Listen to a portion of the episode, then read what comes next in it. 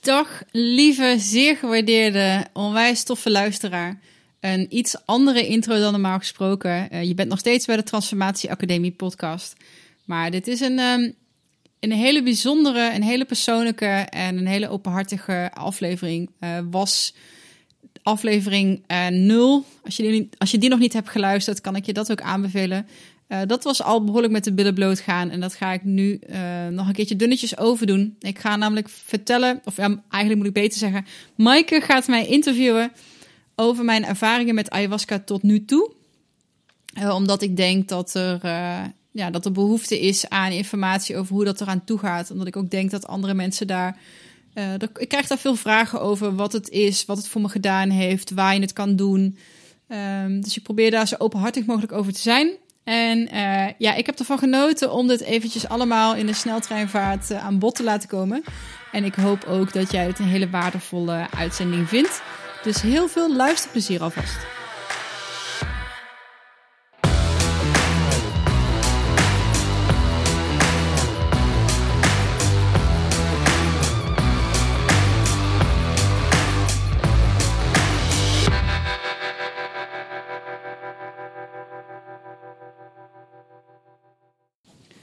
Ook deze aflevering zou niet mogelijk zijn geweest zonder Love Fit Food.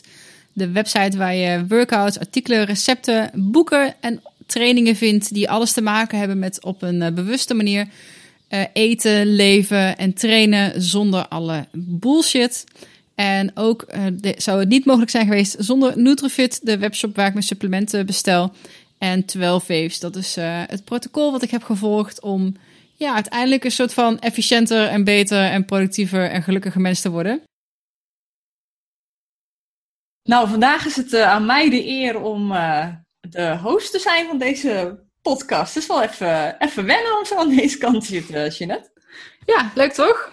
Ja, ik vind het superleuk. Het voelt een beetje als alle vragen die ik altijd had willen stellen. Terwijl er heel veel mensen meeluisteren nu.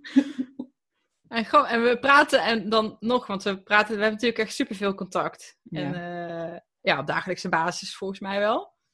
Dus we bespreken al heel veel ins en outs. Maar ik, uh, ik vind het toch wel leuk om dan uh, toch een keer over deze, dit onderwerp te hebben. Echt in een soort van officiële setting.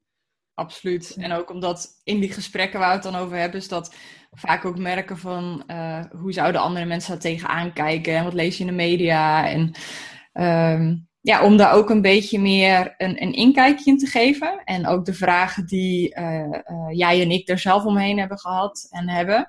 Uh, ja, om dat ook mee te nemen. Dus ehm, ik stel voor uh, dat we gewoon lekker gaan beginnen. Want um, kan jij voor de mensen die helemaal niet weten, ayahuasca, ayahuasca wat, wat, is dat nou eigenlijk? Waar hebben ze het daarover? Is dat een soort iets om te eten? Of kun je daar wat meer over vertellen? Uh, ik zag het laatst ergens omschreven worden als een soort van thee. En misschien is dat wel, ook al lijkt het niet op thee, wel een soort van juiste naam. Het is een, een drankje wat je kan drinken.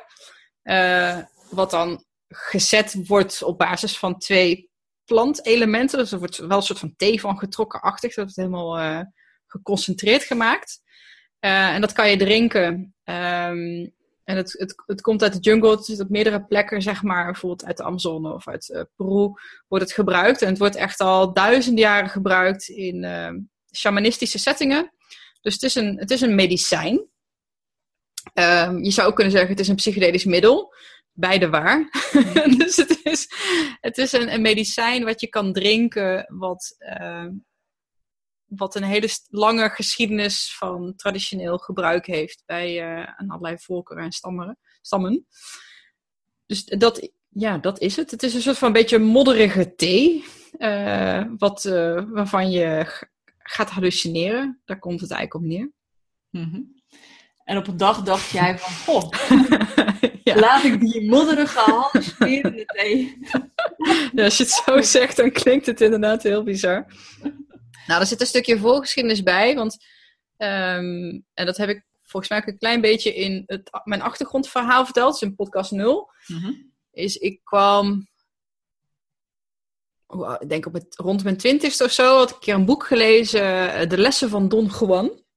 Waarin een uh, Amerikaanse antropoloog uiteindelijk tien jaar lang in de leer gaat bij een Mexicaanse shamaan. En daar doet hij onder andere een soortgelijk middel, uh, maar dan op basis van een cactusextract. Uh, doet hij waarbij hij dus ook ja, allerlei reizen, trips gaat uh, maken onder begeleiding van een shamaan. Ik had toen echt zoiets van, vond het echt enorm fascinerend. ja, denk, wat is dat dan? Hoe werkt het dan? Maar ik heb dat een beetje, ik ben een beetje uit het oog verloren, laat ik het zo zeggen. Mm. En um, een jaar of twee geleden inmiddels, denk ik, was ik eh, een podcast aan het luisteren van onze vrienden van Eindbazen. En daar hoorde ik uh, Wichert en Michel praten over ayahuasca. En ik weet dat ik, ik was aan het wandelen met de hond. En echt alle toeters en bellen in mijn lijf gingen af. Echt zo, wow, wat is dit? ik moet hier iets mee. Dit, uh... oh ja, dit is een, een, interesse die ik zeg maar heb, had.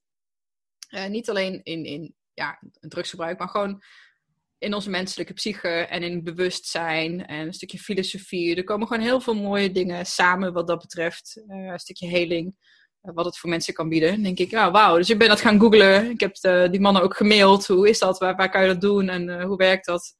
En zo is dat, ben ik dat pad eigenlijk ingeslagen. Zo, zo is ook al een beetje ons verdere contact met hun ontstaan, zit ik me nou net te bedenken. Maar dat is ook alweer inderdaad... Dat is lang geleden, ja. Dan twee jaar terug. Nou, Noël zat er volgens mij nog wel tussen. Ja, want, Noël uh, zat ja. er nog tussen. ja. Dat klopt ook nog. Uh, en ze zeggen ook wel eens, hè, eh, van uh, moeder ayahuasca die, die, die vindt jou, die benadert jou, of die roept jou op het moment dat het ja. tijd is, om zo te zeggen. Wat ik jou hoor in jouw omschrijving is dat uh, alle toeters en bellen gingen af. Ja. Um, dat het ook wel overduidelijk zo was. Ja, ja die, die, die pool, zeg maar, die was heel sterk. Echt heel sterk. Ja. Mm -hmm voor de mensen die hiernaar luisteren en uh, wellicht dat er ook mensen zijn uit de zeventiger jaren. Is als je het zo omschrijft, van hey, je maakt een reis en het is een soort van trip, een psychedelisch, is, uh, dan zal ook snel de associatie met bijvoorbeeld LSD worden gelegd. Mm -hmm. um, hoe zie je dat in verhouding tot een middel als, als dat? Um, nou, ik ben, ik ben los van het hele uh, de lessen van Don Juan verhaal ook echt enorm gefascineerd door uh, het gebruik van ja, bewustzijnsveranderende middelen in een therapeutische setting. Mm-hmm. En ik weet ook natuurlijk een beetje vanuit mijn opleiding, weet bijvoorbeeld dat ook cocaïne en MDMA en LSD uh, ook is gebruikt in therapeutische setting, bijvoorbeeld met de oorlogsveteranen. Alleen het probleem is, is dat, en dat heb ik zelf ook gedaan, is als je het recreatief voor de, voor de lol gaat gebruiken uh, en niet in een ja, gecontroleerde, veilige setting met als intentie om of meer over jezelf te weten of om stukken recht te zetten in jezelf of te gaan werken aan aspecten waar je denkt dat je aan moet werken. Dus um, ik was zelf wel echt heel bang voor. Oei, uh, het is een heftige drugs. En uh, er is drugs wat misschien, misschien, ik wist dat toen niet, misschien is het wel verslavend. Of uh, misschien krijg ik een bad trip. Want ja, ik heb dan wel heel veel drugs gebruikt. En, maar dat was, ik heb één keer hallucinaties gehad. En bedenk, dat is niet het stukje waar ik drugs voor gebruikte of wat ik fijn vond. Mm-hmm. Ik wilde altijd wel echt heel graag zelf die controle hebben. Dus ik had, ik was en onwijs nieuwsgierig, maar ook meteen heel erg bang van ja, maar uh, dit is alles behalve controle hebben en dit is alles behalve is iets wat ik niet ken. En ik heb altijd gezegd, ja, LSD, dat ga ik nooit doen, want uh, nou, ik heb daar wel een keer truffels op. Uh, heel lang geleden. Mm-hmm. Dat vond ik ook maar een beetje raar en eng. En uh, nou, dat is 1% vergeleken bij wat er in een ayahuasca-reis, zeg maar, wat je voorgeschoteld krijgt. Dus dat zat ik wel echt zo van, ja, um, gaat dit het volgende nieuwe verslaving zijn? Of uh, weet je, waar komt deze nieuwsgierigheid vandaan? En is het ook mm-hmm. wel, is mijn intentie wel oprecht? Wil ik dit doen omdat ik aan mezelf wil werken? Of wil ik dit doen omdat ik gewoon een leuke avond wil? Dus daar ben ik wel heel bewust mee bezig geweest. Um, dat voor mezelf uit te zoeken van wat is mijn intentie hierbij. Hoe heb je dat aangepakt? Uh, bij mezelf te raden gaan en ook gewoon goed ingelezen. Van wat is het? Uh, wat zijn de lichamelijke en de emotionele gevolgen, consequenties? Um, ja, gaan vragen aan mensen die daar ervaring mee hebben. En eigenlijk ook wel een beetje op mijn gevoel afgaan. Uh, ja. Nou ja, hoe dat gevoel dan is afgelopen, dat, dat weten we inmiddels. en zo zit je nu voor ons, bedoel je dat? Nee, maar meer van ja, dat ik het wel heb gedaan en dat, dat het uh, hele mooie ervaringen zijn geweest. Uh, ja. ja. Wil ik straks nog even verder met je op uh, induiken. Ja. Um, voordat we dat doen, je benoemde net hè, die therapeutische sessie. Sessie setting. is, um, kun je dat wat verder omschrijven? Van hoe, hoe moet je dat voorstellen? Hoe wordt dat gefaciliteerd bijvoorbeeld? Uh, op, op dit moment of in een ayahuasca-ceremonie? In een ayahuasca-ceremonie. Um, nou, de... de... de... voorbereiding naartoe. Ik weet bijvoorbeeld zelf, ja. maar dat weten luisteraars niet, van dat je daar ook al een hele voorbereiding ja. afgaand dan had. Ja. Kijk, het is in de, ik weet inmiddels ook van bijvoorbeeld van Wigert dat het in de jungle heel anders wordt gebruikt dan dat wij het doen. En eigenlijk is het maar heel goed dat wij Westerlingen uh, een protocol volgen. Want het is iets waar je het is niet iets wat je eventjes tussendoor doet. En het is niet eventjes een quick fix, een pleister op een wonde. Um, ze zeggen ook wel eens dat ayahuasca eigenlijk al op bezoek komt vanaf het moment dat jij de beslissing maakt om het te gaan uh, gebruiken. En dat, ik weet niet of ze op bezoek komt, maar ik kan wel onderschrijven dat er al wel dingen gebeuren voordat je überhaupt naar zo'n ceremonie gaat. Dus uh, het protocol wat je krijgt, uh, sowieso is er een intake. Ehm, en dat vind ik heel goed. Degene die, althans dat heb ik gehad, Mm Degene die die ceremonies heeft georganiseerd waar ik ben geweest. En dat waren dan meerdaagse uh, retraites, meerdaagse ceremonies. Ja, daar heb je even contact mee. En die vraagt ook wat je intentie en je motivatie is om dat te gaan doen. En of je bijvoorbeeld een geschiedenis van bepaalde ziektes hebt. Ik geloof dat schizofrenie niet een, hele goede combinatie uh, is. Of bepaalde antidepressiva of mm-hmm. ander drugsgebruik. Um, dus er is een soort van screening. Um, daarna krijg je een, een dieet voorgeschreven van minimaal twee weken. En dat uh, wordt eigenlijk steeds strenger. Dus dat begint met, ja, uh, wat is het, vegetarisch. En dat eindigt met geen zout, geen suiker, geen koffie, geen alcohol, geen medicijn of drugsgebruik, geen vlees. Uh, eigenlijk een heel ja, licht, noem ik het maar eventjes. Een uh, soort van Ayurvedisch dieet bijna, een soort van yogi-dieet. Mm -hmm. Al die stimulansen worden eruit gehaald eigenlijk. Ja, je ligt Ook geen, uh, geen seks dan trouwens? Klopt. Ja, ik was vrijgezel. dus ik had er niet zo last van. Maar ja, inderdaad. En ook uh, geen nieuws. Gewoon geen negatieve input eigenlijk in je hoofd. Dus je lijf en je hoofd zo ontvankelijk en rein en licht mogelijk maken voordat je gaat beginnen. En um, ja, je gaat ook al van tevoren nadenken over je intentie. ja, je gaat het niet doen om, om, een, plezier te hebben. Je weet dat het heftig gaat zijn, dat, je, dat het lichamelijk zwaar gaat zijn, dat het misschien ook niet helemaal leuk gaat zijn wat je tegen gaat komen. Dus ik was in die weken daarvoor, of die maanden daarvoor, echt al aan het nadenken en al heel veel aan het reflecteren. En dat heeft al zoveel goeds gedaan. Uh, ja, wie ben je, waar ga je naartoe, wat wil je, waarom wil je dit doen, wat, wat, hoe ziet je verleden eruit, hoe zie je er nu uit. Dus die periode daarvoor was al super waardevol. En dan op het moment zelf, ja, en die ceremonie, dat is, uh, ja, ook dat heeft, volgt een soort van protocol. Dus je, je hebt een sharing van tevoren, dus je spreekt ook echt je intentie uit. Je ontmoet ook die shamaan. hij legt eruit wat je gaan doen. En de ceremonie zelf, dat volgt ook weer allerlei protocollen die hij weer heeft geleerd van zijn leermeesters. Allemaal met als doel om de ruimte zo veilig mogelijk te maken en zo sacred mogelijk. En dat jij je op je gemak voelt. Um, ja, dat je daar met de beste intenties uh, ja, aan de slag mag. Met, je, mhm. emmer, met je emmertje naast je. uh, en dat is ook een soort van follow-up. Die dame die dat georganiseerd had ook. Weet je, de dag daarna ga je ook weer delen uh, in een sharing. wat je hebt gezien, wat je hebt meegemaakt. En wordt dat ook ze helpen je ook met dat dan te duiden en dat een, een plekje te geven. En natuurlijk, je bent daar uh, dan twee, drie dagen. Dus je spreekt ook veel met mensen. Je hebt echt ook wel even de tijd om te integreren wat je allemaal hebt gezien of ervaren hebt. Dus dat is, uh, dat is allemaal heel veilig. Het is niet, uh, oh, ga maar even zitten. Hier heb je het goedje en veel plezier ermee succes. Mm -hmm. Maar het wordt wel goed, goed begeleid. Althans op de plekken waar ik ben geweest. Ja, want je, je leest en je hoort zeker eh, op dit moment natuurlijk ook wel andere verhalen.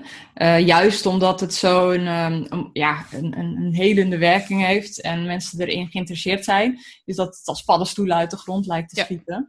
Van partijen van, oh, dat kan ik ook wel eventjes organiseren. Ja. En ik hoorde gisteren ja, gisteren zelfs dat ook in, in plekken als in Peru, dat daar ook toeristen een soort van, uh, oh, you want a secret experience? Come with me, my friend, I make a special price for you. Maar dan... Annie naar de Eiffeltoren kijken.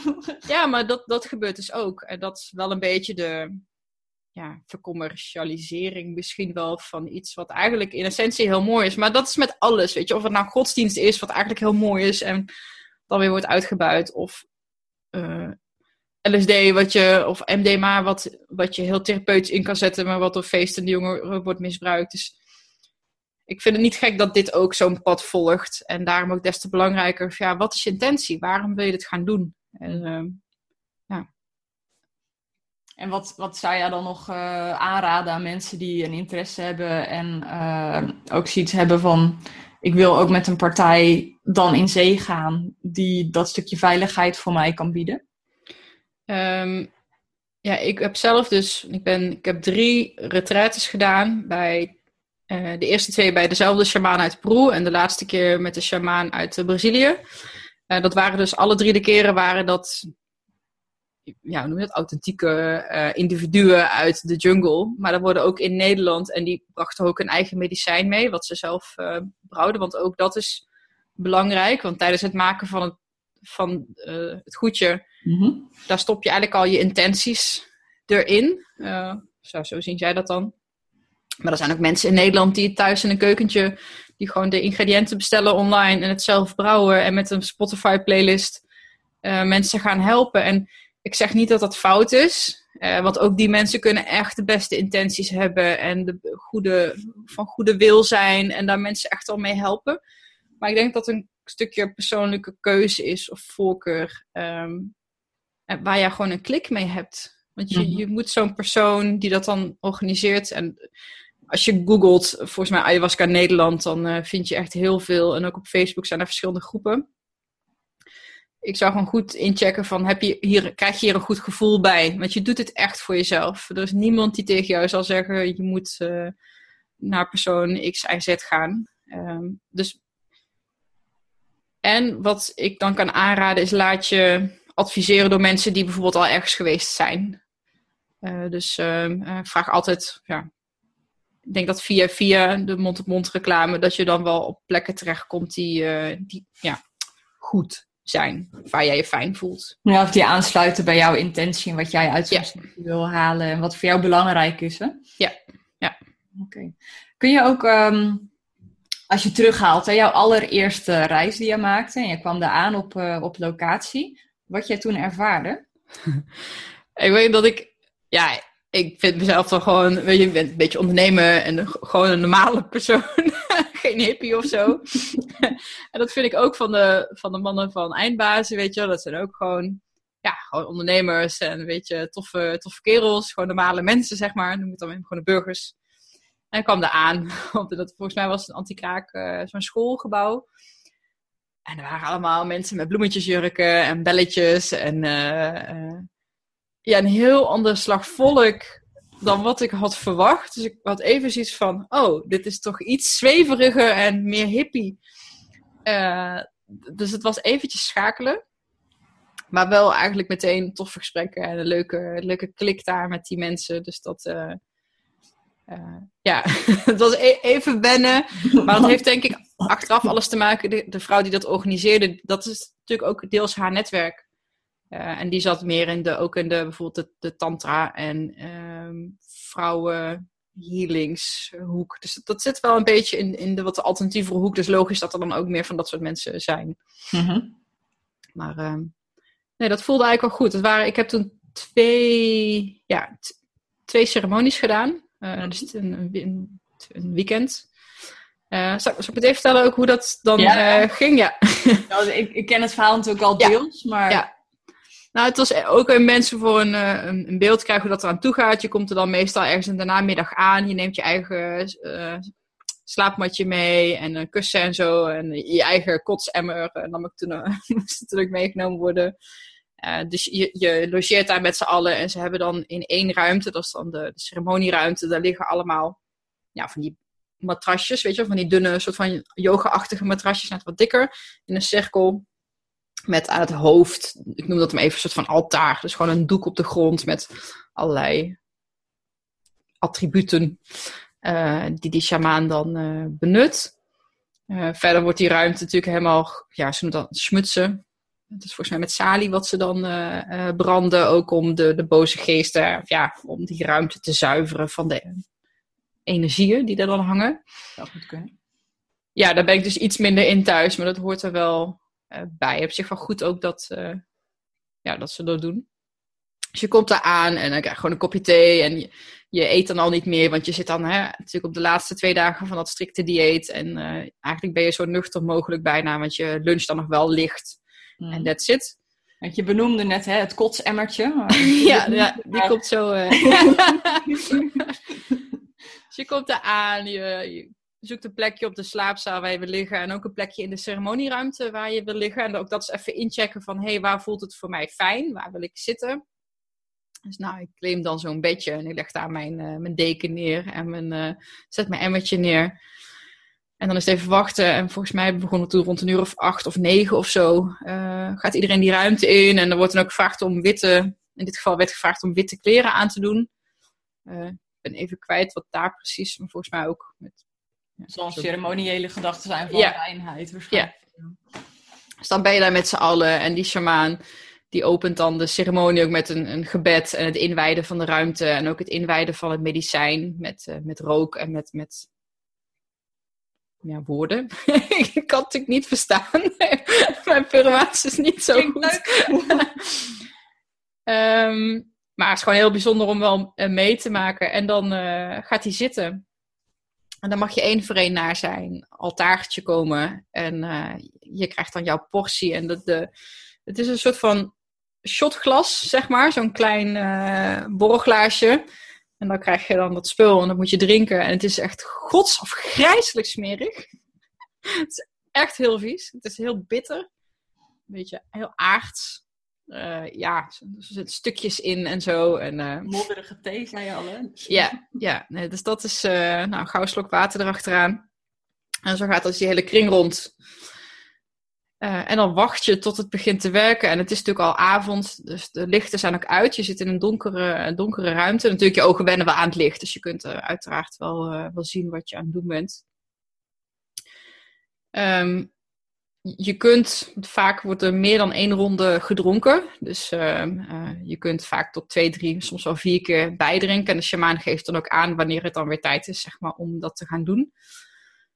Dus je, je zit daar te wachten en uh, die shaman gaat zingen. Hij heeft zijn Icaro. In dit geval had hij uh, ja, een bepaald lied. En de hele ceremonie lang wordt er eigenlijk ook muziek gemaakt. Dan wel door de shamaan of die, die vrouw die er dan bij was. En op het laatst ook door de deelnemers zelf op het eind van de ceremonie. En dat heeft ook echt een functie, want dat neemt jou mee in je ja, reis, trip. Ik moet, het blijf het even reis noemen. Ja. Um, en die shaman die geeft ook aanwijzingen van, weet je look inside, do the work. Uh, het is ook niet de bedoeling dat je met andere mensen gaat praten of elkaar aanraken. Je zit daar echt voor jezelf, bij jezelf. En uh, ja, dat kotsemmertje, dat, dat, dat is daar een onderdeel van. Want een van de onderdelen is, ik zeg van healing. Het is ook uh, reinigend. En dan niet alleen lichamelijk, maar emotioneel, uh, spiritueel. Waar je dan ook maar te reinigen hebt. Ja, en dat, dat komt er dus letterlijk en figuurlijk, word je, ga je purgen. Dus ja, kwijtraken wat jou niet meer dient. Uh, heel letterlijk dan dus ook.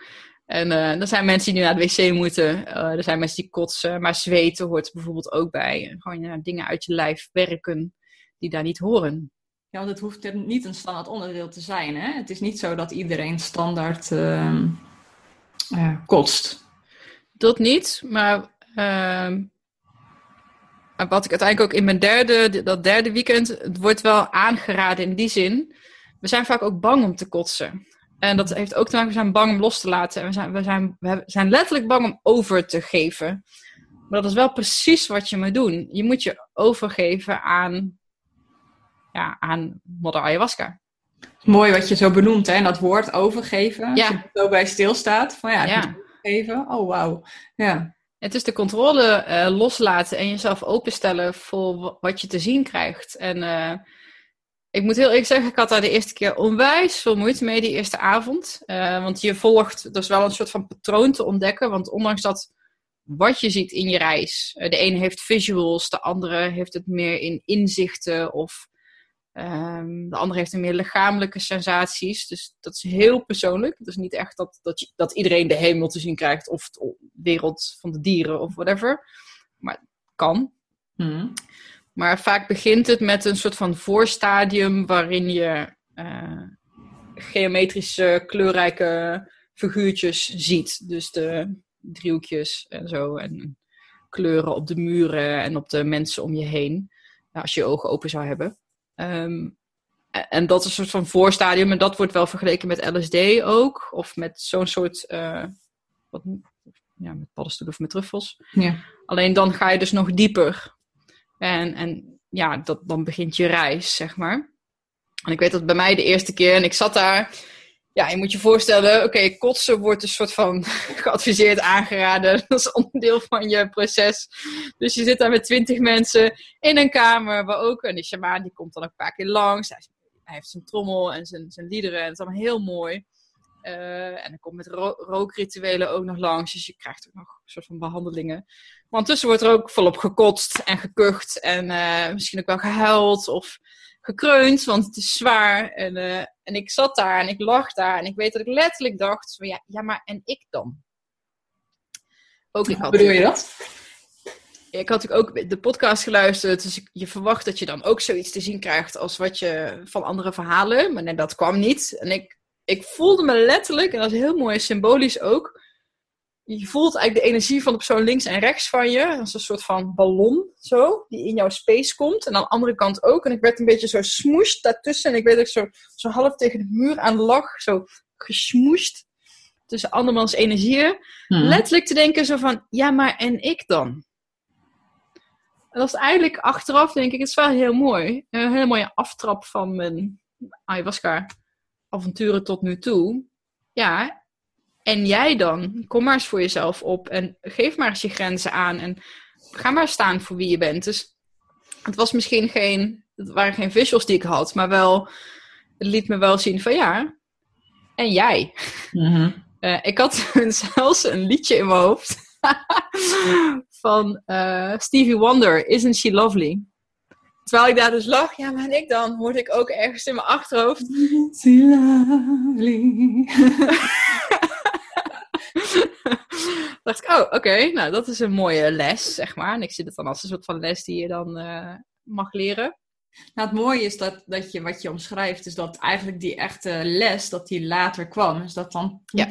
of ja, na je derde ceremonie, eh, de- nog, nog steeds kwartjes van de Ja. eerste vielen. Van, oh, Ik heb daar in, eh, tijdens de tweede retraite ook een man gesproken, een filosofisch psychotherapeut, die ik nog heel graag ook in de podcast wil. En die zei ook van ja, weet je, er zitten zoveel, als je het gaat interpreteren daarna en over nagedenken en gaat analyseren, er zit op zoveel lagen kunnen er een soort van cadeautjes in zitten, lessen in zitten, eh, inzichten waar je wat aan kunt hebben. Misschien hoef je het maar één keer in je leven te doen of één keer in de twee jaar. Juist sta maar stil bij wat er gebeurt op allerlei vlakken. Het feit dat jij niet los durfde te laten, wat zegt dat over jou? Het feit dat jij je stoorde aan de, de aanwezigheid van anderen, wat zegt dat over jou? Alles is een spiegel en met alles kan je werken.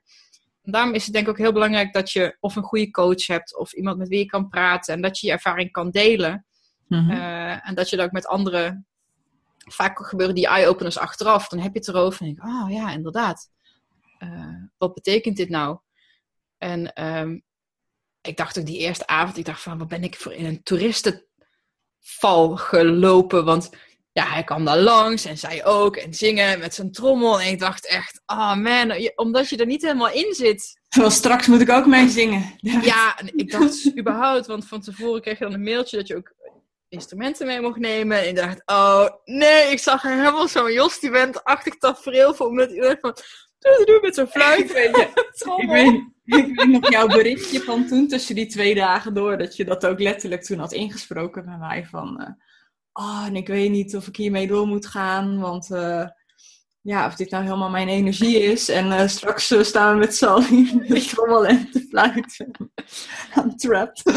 ja, nou, ik, heb, ik ben inderdaad zelfs uh, en ik zat er niet helemaal in. En weet je, je nou, ze sluiten die ceremonie altijd af. Je mag ook niet weglopen of zo. Iedereen blijft in de ruimte. En als het uit is gewerkt, dan sluit je ook gezamenlijk af. En dan daarna wordt er nog een vegetarische maaltijd ook geserveerd. En ja, iedereen had natuurlijk allemaal dingen die gebeurd waren en vertellen. En ik had echt zoiets van, ja, ja, ja, nou ja, goed, ik ga slapen. Ik had vooral honger natuurlijk. Na zo'n dag bijna niet eten. Een uh, halve nacht wakker. En ik ben toen de volgende dag voor die sharing, dan ben ik ook echt even met de auto ben ik weggegaan, even naar een stukje bos opgezocht, daar een stukje lopen, wat gegeten en even zitten en nadenken. Ik wilde eigenlijk heel graag naar huis. Ehm, en ook dat zegt heel veel over mij. Want ik dacht, ja, ik hoor er niet bij. En ik, ja, maar als jij je niet openstelt, dan kan je er ook niet bij horen. Uh, dus ja, kip en het ei, weet je wel. Mhm. ook dat was weer een mooi inzicht. Ja nou, toch wel gebleven inderdaad. En uiteindelijk ben ik heel erg blij dat ik uh, ben gebleven. Ja. De, de dag daarna, toen kwam ik er wel in. Um, had ik, zag, ik zag de eerste keer wel een klein beetje van die fluoriserende beetje lijnen op de muur of zo. Maar daar bleef het dan ook een beetje bij. En ik hoorde later dat die shaman ook zei, Gino heet die, ja, weet je, jullie Westerlingen zijn ook een soort van tough nuts to, cr to crack. Lekker Ja, weet je, vooral niet toegeven aan uh, wat er op je deur staat te kloppen. Dus uh, ja, maar als jullie eenmaal gaan, dan gaan jullie ook. Dus die tweede avond, uh, nou, hetzelfde ritueel uiteraard weer. En het was best wel bijzonder. Er was een, ik zat tussen twee mannen. En die alle twee best wel sterk waren. Of ja, echt mannelijke mannen waren. En uh, de ene die naast me zat, die, die uh, begeleidde ook zelf ceremonies. Ik dacht echt, ik ging daarnaast zitten en denk, oh, die had zo'n stoeltje met helemaal door me heen verspreid. Allemaal dingetjes en een fluitje en een ditje en een datje. En dacht ik, oh nee, heb ik weer. Waarom zit hij naast? Ik weet nog echt dat ik dat dacht van, oh, verschrikkelijk.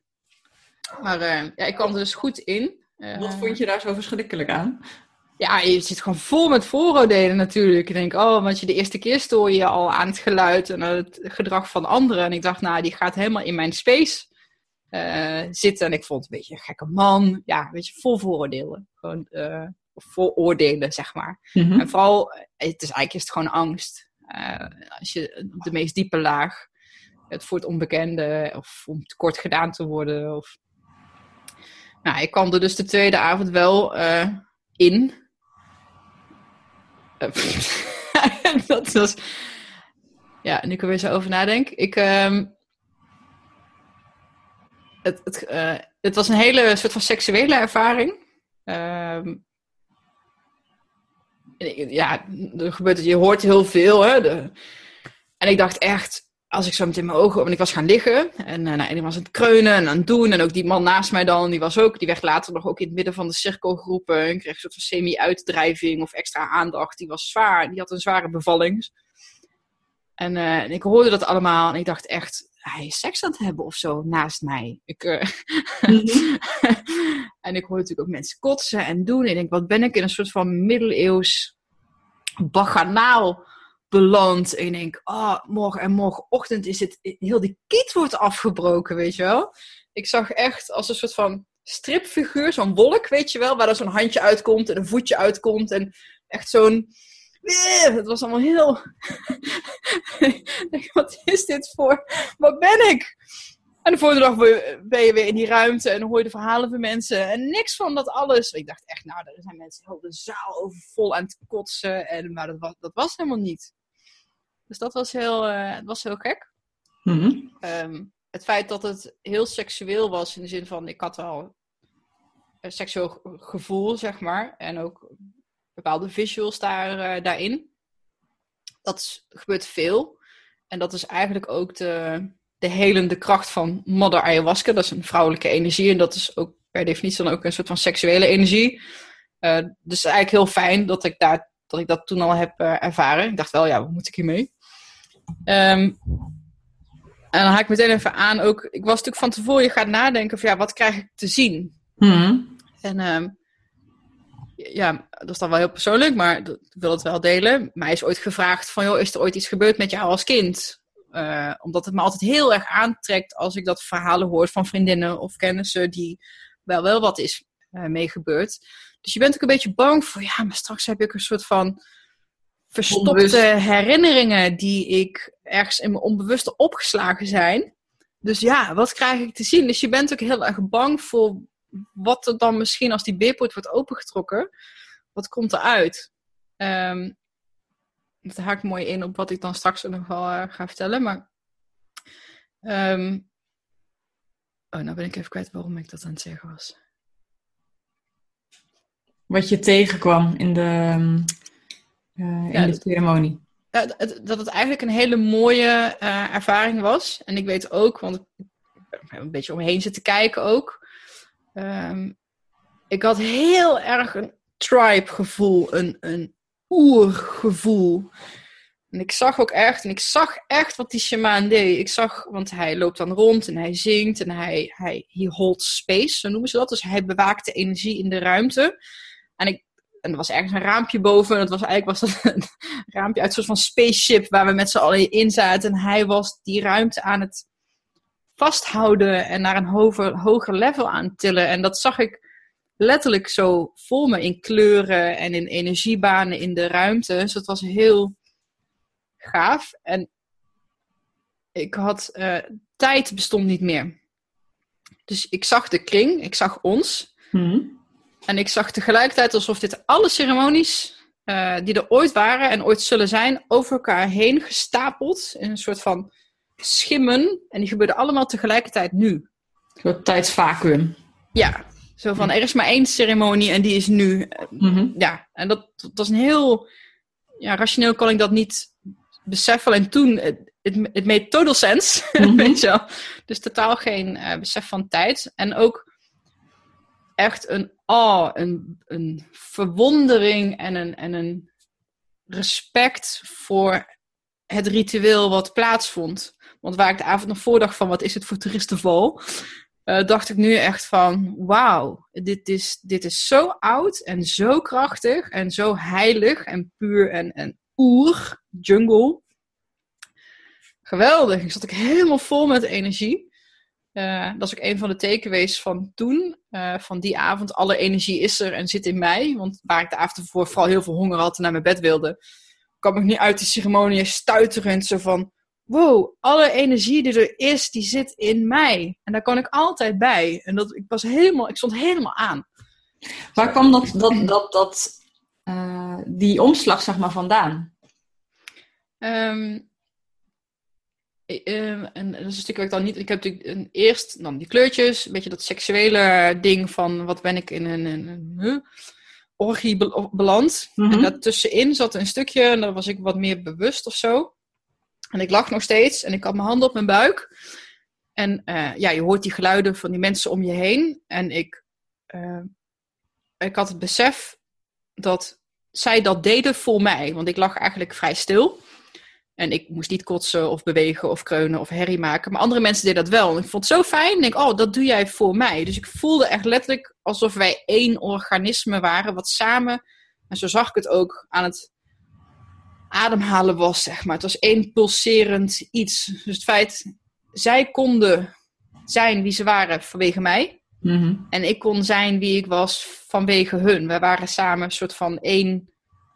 Niet dat je één persoon bent, maar wel echt connected op een soort van energetisch bewustzijnsachtig niveau. En dat, daar kwam dus ook het besef van al die energie. Weet je, dat zit allemaal in mij. Want ik ben al die energie en al die energie is mij. Net zoals dat alle energie ook jij is. Ja. Dus je bent, en dan echt vanuit mijn buik zag ik gewoon gele lichtbanen naar andere mensen toe. En ik was letterlijk ook voor hun die space aan het holden, zoals die shaman dat ook aan het doen was. Dus ik denk dat een stukje overgave is aan een stukje loslaten en het inzicht wat ik toen mocht ontvangen of zo over uh, ja, over mezelf en ook over het universum en over energieën en over zijn. Ja, het klinkt ook heel erg als even het ego laten wat het is. En echt gewoon even in het moment voelen ja. Ehm, wat is. Ja. Dus dat was, ja, het was onwijs mooi. En er was toen een jongen uit Australië volgens mij, die had zijn didgeridoo bij. En die was dus ook didgeridoo aan, want op het einde een beetje word je ook... Mensen die willen, die mogen dan uh, mee muziek maken of mee zingen. Of, en, en ja, dat was ook echt... En hij uh, gaf volgens mij rondleidingen ook bij de uh, Aboriginal Self. Dus hij kon ook echt de authentieke liederen die zij spelen om hun voorouders te eren spelen. Dus dat nam die helemaal mee in zijn... Nou, dat was zo mooi. dat was echt en hij had ook in zijn ervaring dat hij zei: Ik had mijn handen op de grond. Zo van: ik, ik, ik gaf mijn energie aan jullie allemaal. En ik had het ook, dat idee van: Ik faciliteer die andere mensen net zo goed als dat zij mij faciliteren. dat vond ik heel mooi. En dat tot nu, tot vandaag, voel ik dat ook echt zo dat ik. Ja, dat ik kan faciliteren voor andere mensen. Niet dat ik uh, Jomanda ben, helemaal niet. Maar meer van... totaal niet. Nee, totaal niet is nu anderhalf jaar geleden, maar ik kan het beamen. Maar meer van, ja, weet je, het mag er allemaal gewoon zijn.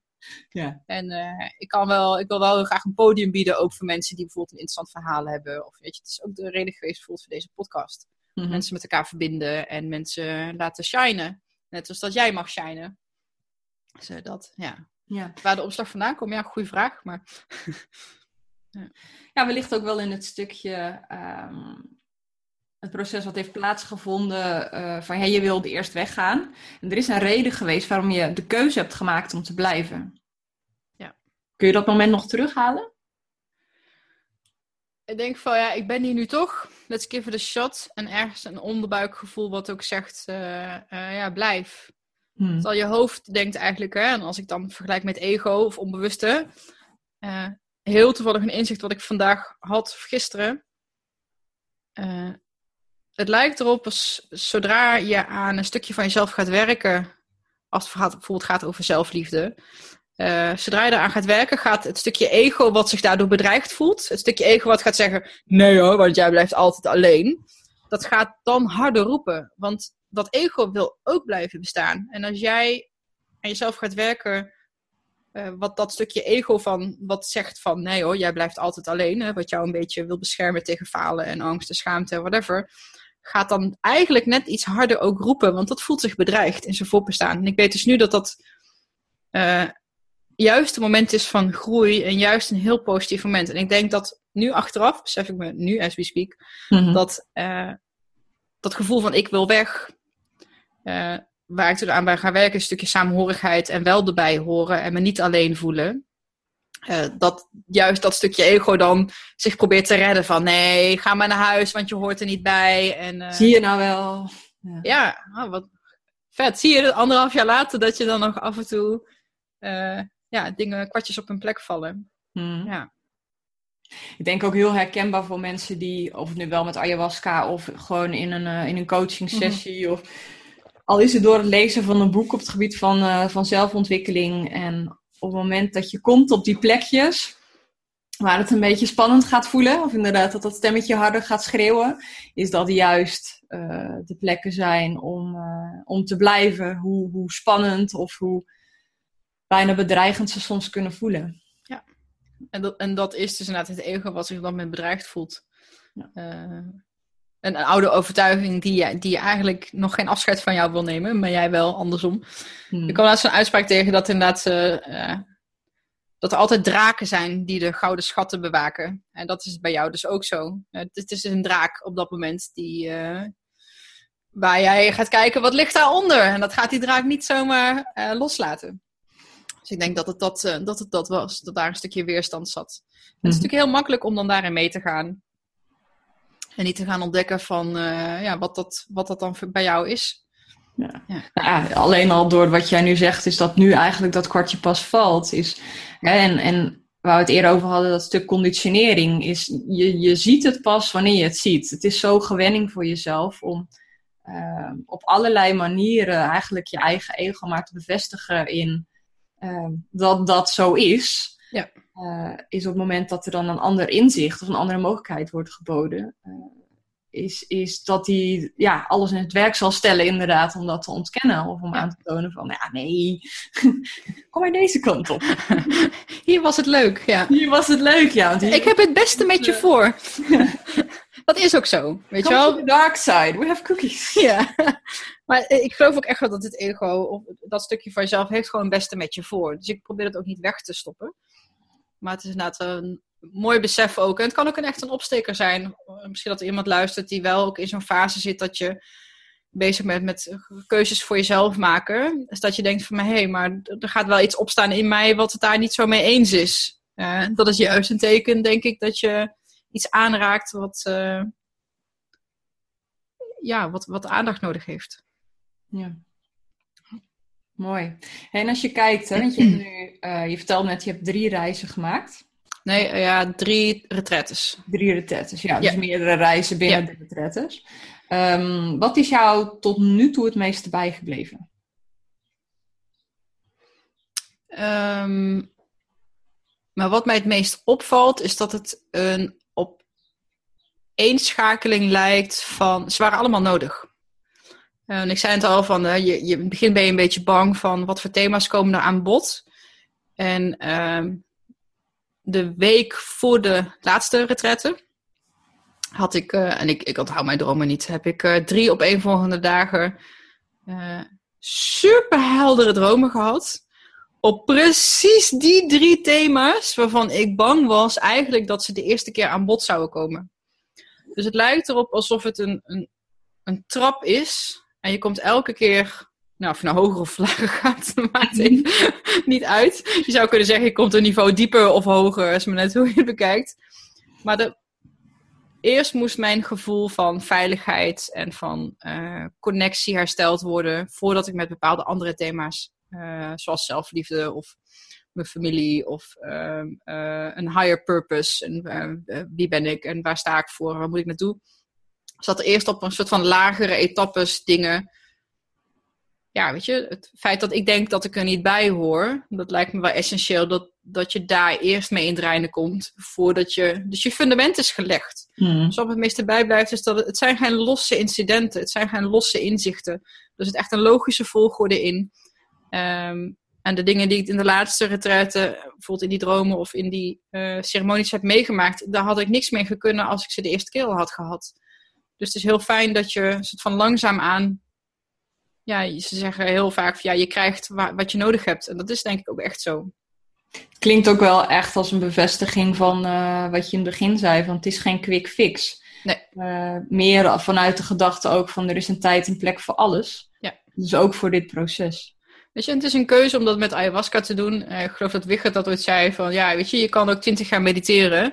Uh, en dezelfde stappen maken of een hele goede coach vinden. Uh, en ayahuasca is een soort van moker die in één keer de muur omslaat. Het is, uh, en het is zeker geen quick fix, maar wel een, het kan zeker doorbraken veroorzaken op een tempo die misschien sneller gaan dan wanneer je het langs andere wegen zou doen. Maar het is zeker niet de enige manier. Het is een manier die mij wel aanspreekt, mm-hmm. omdat ik het, het rituele, nou niet het rituele, maar het, het, de geschiedenis erachter wel heel mooi vind en hoe het gebruikt wordt en het uh, het stukje shamanisme daarin en, en andere zienswijzen. Kijk, ze hebben het dan over modder ayahuasca en andere dimensies. En weet je, je kan daarin zo ver meegaan uh, als je wil.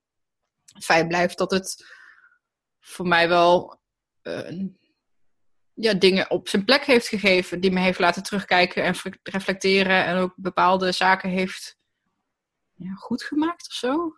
Mm. Ja kan beter aan jou vragen. Ben ik heel anders? Uh, veel, ja, jij zit er misschien te dicht op in de afgelopen drieënhalf uh, jaar. Maar zie jij, zie jij daar een, een, een, een ja, verandering?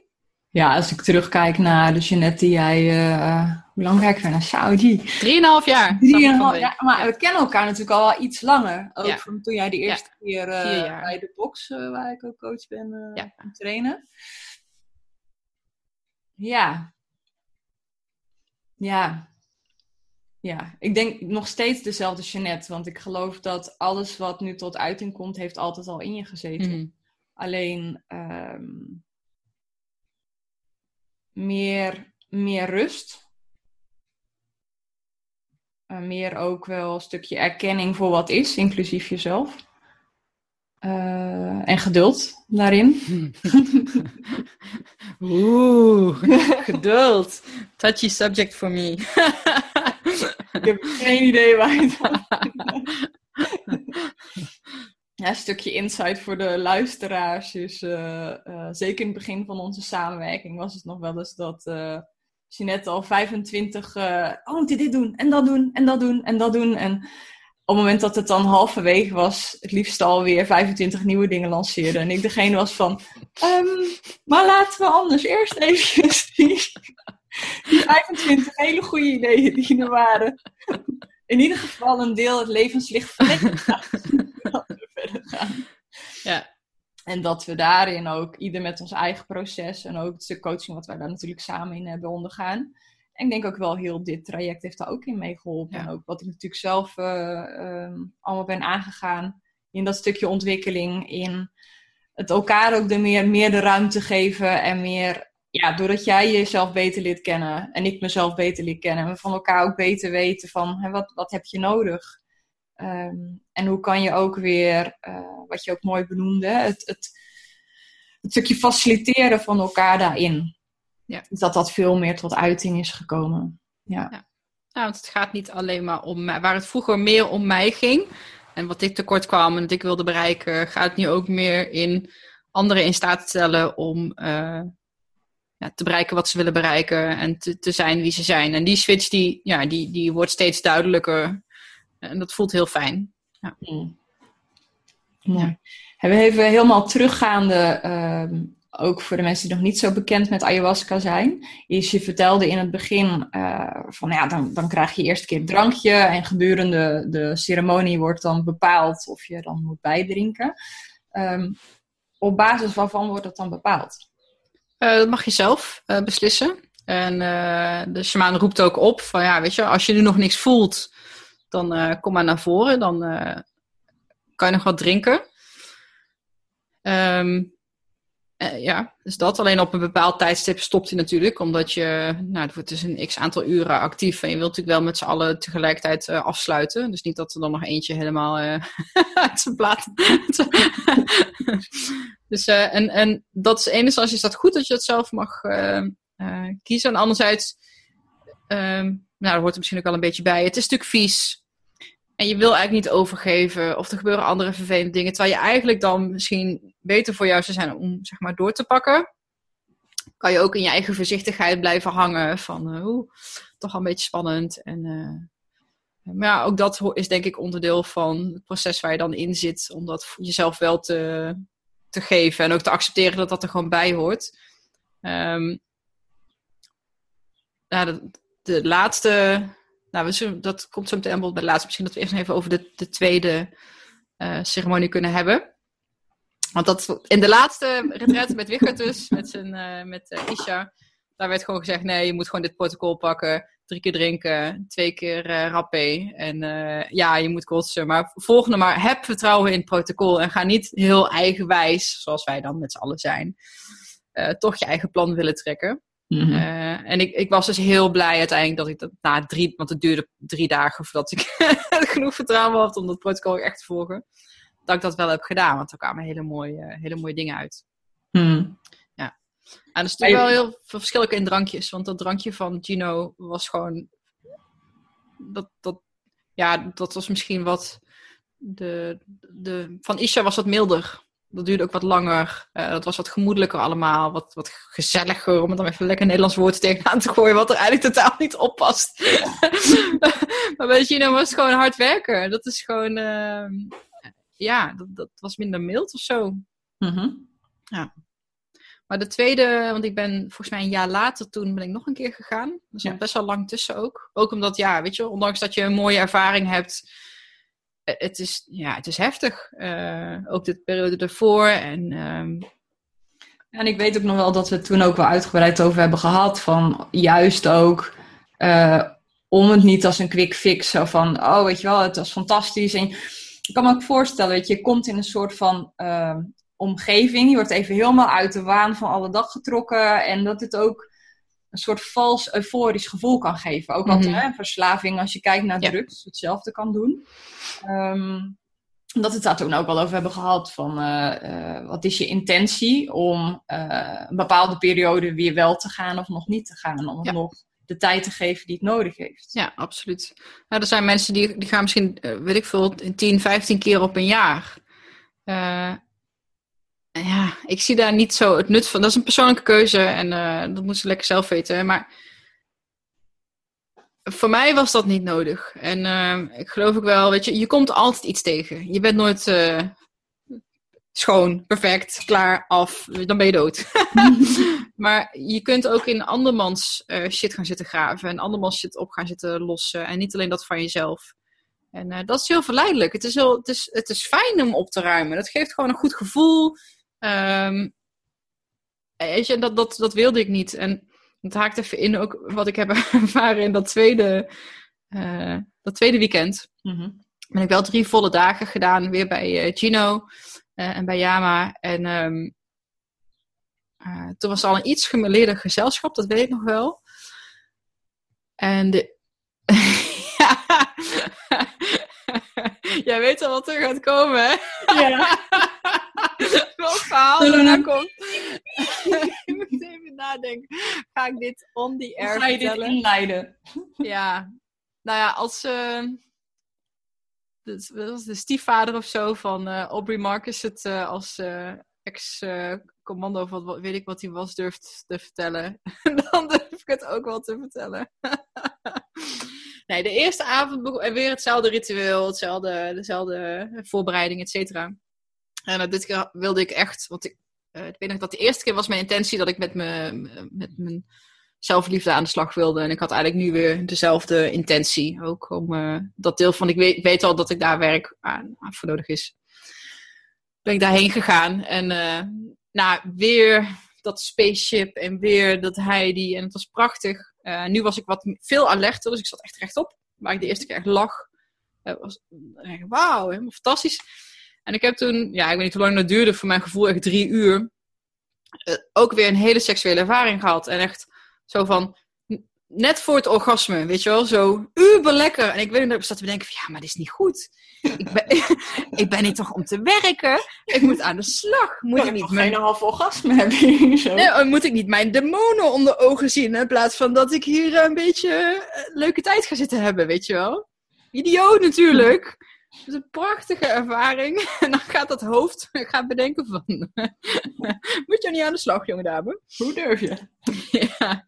Dus ik heb toen eh, bijgedronken. Een tweede, toen we mochten komen voor de tweede ronde. Of de derde ronde was het inmiddels. Ik had de tweede overgeslagen. Echt een heel klein slokje. Nou, en eh, toen ben ik helemaal eh, ja, oud. Het is me ook later verteld wat er precies is gebeurd. maar helemaal mijn matje ondergekotst. Lekker over de emmer. er gebeurt natuurlijk van alles daar. Er waren mensen ook met hele andere dingen bezig. Maar ja, en eh, ik moest naar de wc. Dus ik ben naar de wc gestrompeld. En ik kan wel een beetje lopen en zo. En eh, ze zeggen ook van tevoren: eh, do not lock the toilet. Want het kan wel zijn dat dat het mooiste plekje op het universum is waar je op dat moment zit. Een kaartje erbij en zo. En ik zat daar en ik, weet- ik zat zo, ik weet nog. En ik, voor mijn gevoel zat ik helemaal onder het kots en onder het stront. Weet je wel, je voelt jezelf helemaal. En ik wist dat ik naar het wc moest, maar dat dan lukte niet of zo. En ik, ik geen idee hoe lang ik daar gezeten heb. En ehm, eh, ik was echt. Ik kan het niet anders omschrijven als tussen twee dimensies in. Dus ik was bij, maar ergens ook niet. Hmm. Ik ben vroeger heel veel flauw gevallen en het, zit daar, het hangt daar een beetje tussenin, tussen bewusteloos zijn en bewustzijn. En eh, ik weet dat ik eh, een, een- ik was een gesprek aan het voeren met een, een vriend van me. Ja, nee, Jeanette, wat is met Jeanette gebeurd? Nou, die is eh, vorig weekend naar een eh, ceremonie geweest. Dus ik was ergens soort van voor in de tijd een gesprek aan het voeren over wat er nu allemaal aan het gebeuren was. En, maar woorden hadden geen betekenis meer. Dus taal was heel ingewikkeld. Dus ik, ja, ik een beetje de weg, gewoon de weg kwijt, zeg maar, mentaal. En ze wilde me uit de wc halen en ik probeerde te staan. Ik viel echt tegen de muur. Ik kon niet meer op mijn benen staan. Dus ze hebben mij op een stoel gezet daar in het voorportaaltje van die, van die ruimte waar we zaten. Wat is met je net? Nee, ik kom wel goed, weet je wel. En, eh, maar goed, ze wilden die ceremonie afsluiten. Dus iedereen moet weer terug naar binnen, naar die cirkel. En twee, zijn altijd hele goede, er zat een hele goede begeleiding. Uh, een paar lieve vrouwen die bijvoorbeeld maar een heel klein beetje drinken. Echt de, de, de, moedertjes, zeg maar, die voor iedereen zorgen. Dus die wilden mij meedragen naar binnen. Want ja, je moet naar binnen om af te sluiten. nee, dat zijn mij meedragen. Uh, heb ik het gewoon laten lopen. Uh, heb, ik, heb ik dus in mijn broek gepoept. een soort van diarree.